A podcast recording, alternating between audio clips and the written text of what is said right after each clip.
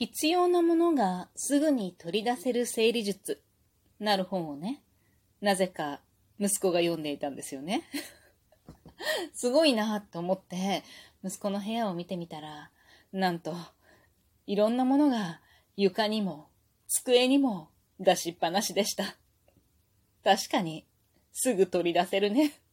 出してないけど。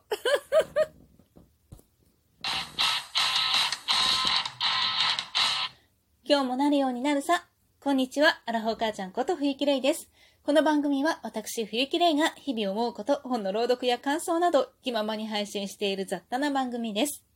そう、しつこいようだけど、今日も片付けの話。すごくない？必要なものがすぐに取り出せる整理術。そんな本をさ、子供が読んでるわけよ。どんだけ私片付けられないんだっていう感じだよね。でさ、もういろんなね、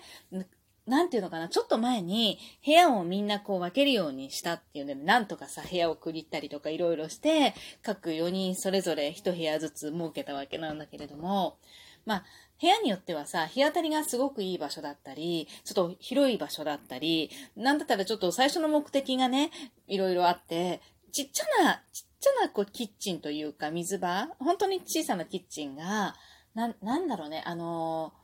ウィークリーマンションの、一人用のウィークリーマンション、独身用のウィークリーマンションとかについているようなキッチンだよね。ほんとちっちゃいやつ。あれがついてる場所が一箇所あるのよ。で、もともとそこは子供部屋にする予定じゃなかった場所なんだけどね。で、そこも、まあ、使って、まあ、フルに使わないと4人にね、部屋を与えることはできないわけで。で、だからそういう水場がちょっとついてる場所と何に使うんだって感じなんだけど、それからね、ベッドがちょっといいベッドがね、入ってる場所とあって、それぞれに今一長一短はあるんだけれども、収納が多い場所とかね。みんなにそれぞれ、まあ話し合いをしてね、まあある程度はこっちでも、まあ上の子の方がね、大きい机が必要だったりとかもするから、まあそういうのも込みで、まあ話し合いをして、それぞれ自分たちの気に入った部屋を取ったわけよ。で、やっぱり人気のある部屋っていうのは、そのなぜだか、そのちょい、ちょいとしたキッチンがついてる部屋、誰も料理なんかしないのにね。まあその部屋はちょっと広いんだよね。若干。もう一個の部屋に比べたら狭いんだけれども、もう一個の部屋は日当たりがあんまり良くないのよ。すごく、すごくっていうか子供部屋にしてはちょっと広いんだけど。だけど、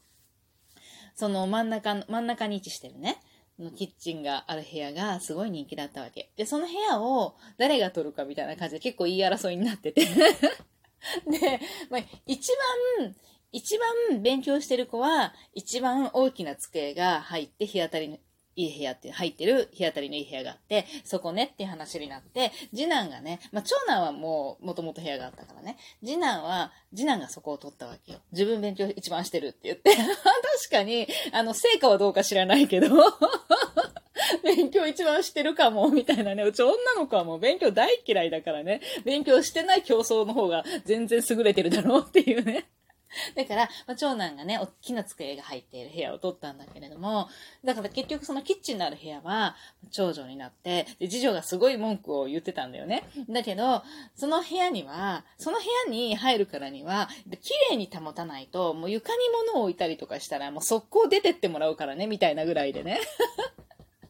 なんか、こう、約束のもとに入ったわけよ。で、まあ、全員ね、なんせうちにはルンバ様がいるから 床に物を置かれてはならないわけよ 床に物を置いたら、もう即刻もう部屋は没収みたいなぐらいの勢いで、まあと、なんだろうね、床に物を置いた人から、なんていうのかな、一番、こう、具の悪い部屋っていう具の悪い部屋に移ってもらうよみたいなさ なんだったらこのリビングのさ、私が今さ、とりあえず所有してるさ、リビングの一角のようなさ、部屋もここに変えるよみたいなさ、そんなことを言ったんだけど、なんとね。だからこうみんなそれぞれ片付けようとはしてるわけよ。で、もともと女の子は綺麗に片付けてるわけ。だけど、長女の方はね、たまにね、なんていうの、長女は整理整頓はされてるのよ。でも、掃除しないのよ。ルンバが回るから、まあいいんだけど、ベッドはちゃんとメイキング、あの、自分でベッドメイキングしなさいって言ってるし、なんかなんだったらこうコロコロかけてね。で、特に下にちょっとカーペット引いてるから、なんてラ、ララグっていうの？ちょっとマット？マットだよね？みたいなの引いてるから、それをコロコロかけときなねって、一週間に一回ぐらいはせいぜいしなさいってみんなに言うんだけど、かなかしないじゃん。まあ私もね、しなかったからね。言うだけ言ってんだけどさ、ね、なかなかしないんだけど、なんかね、あのー、この、必要なものをすぐに取り出せる整理術をね、息子が読み出して、次男がね、読み出して、で、すべてのものが 床と机に出るようになって、出てるわけよ。で、もうちょっと、いい加減怒るわ、みたいな感じでさ、言おうと思ったらさ、みんな出てんのよ。どういうこと？みたいな感じでさ、なんか、この本読んだんじゃないの？みんなって感じでさ、本私もちょっと見てみたんだけど、結局、一つ、なんていうのかな、ものには住所がありますよみたいな本なわけよ。で、それぞれ、まあ、きっちり、なんていうの、大雑把にボンこことかじゃなくって、きっちり、なんか、こう、住所を決めて、例えばそのなんだ、ドライバー一本にしろさ、なんかこの本の中、え、この本の中だったかな？なんかそうそう、ドライバーを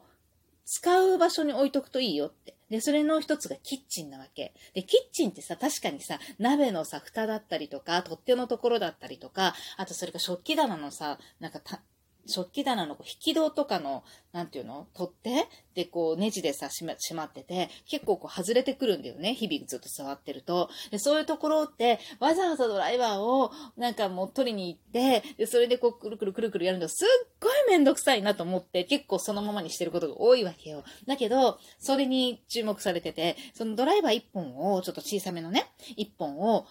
キッチンのなんていうのかな、あの、お鍋とかさ、いろいろしまうとこあるじゃん？あそこの一角に、ちょっと四角く、まあ、牛乳パックでも何でもいいんだけど、何かでちょっとちっちゃいその、ドライバー一本が入る、ちっちゃい箱を作り、それをこう置いておけっていうわけよ。設置するっていうかもうしっかりつけて。で、もうそのドライバーすら、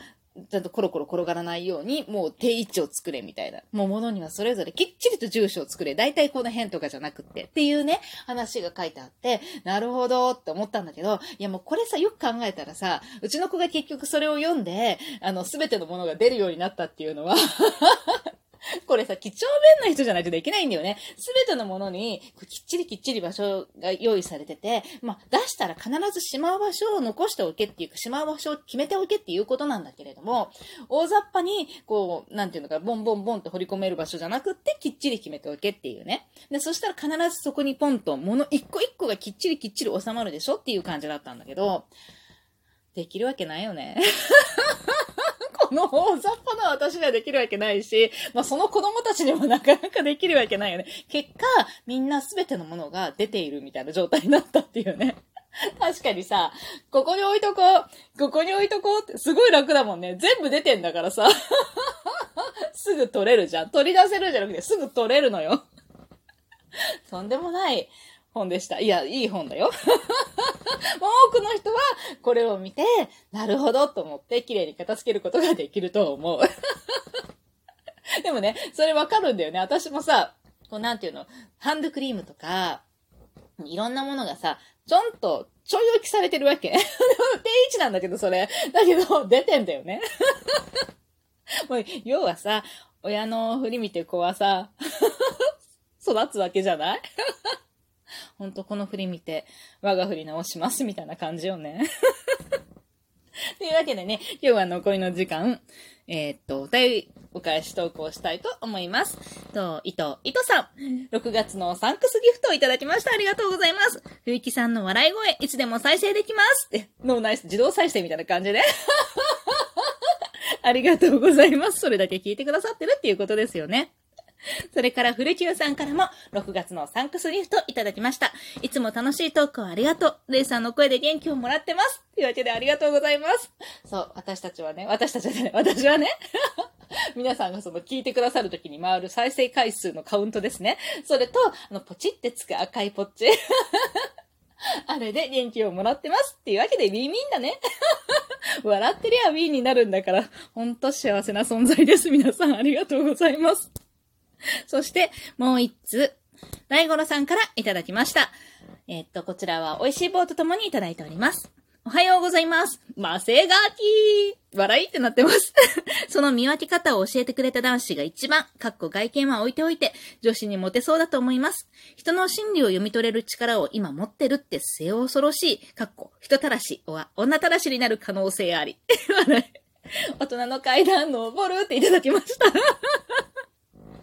そう、これね、娘の友達、クラスのね、男子がね、中学生男子がね、こう、イケメンの見分け方って言ってね、こう、トントン、君かっこいいねって言った時の反応でね、どういう風に、まあ、どれがイケメンかっていうのをね、娘が教えてもらってきたっていう話なんだけれども、まだ聞いてない人は1個前の収録トーク聞いてください。なかなか面白いですよ。で、そう、この男の子がね、すごい末恐ろしい。なるほど人たらしになる可能性があるという。確かに。イケメンは人たらしとか女たらしになる可能性あるよね。どう分かれるかっていうね。すごくこう、分かれ道があるような気がするけどね。どっちの可能性も大いに秘めている存在ということだね。確かにね、中学生で、中学生男子ってさ、なんかこう、すっごいガキだったと思わない？なんか、高校ぐらいまで行くとさ、なかなか、こう、なんて言うんだね、男らしい男子とかも結構いたと思うんだけど、中学生ぐらいまでって結構ガキだったなって思うんだよね。私もガキだったけどさ。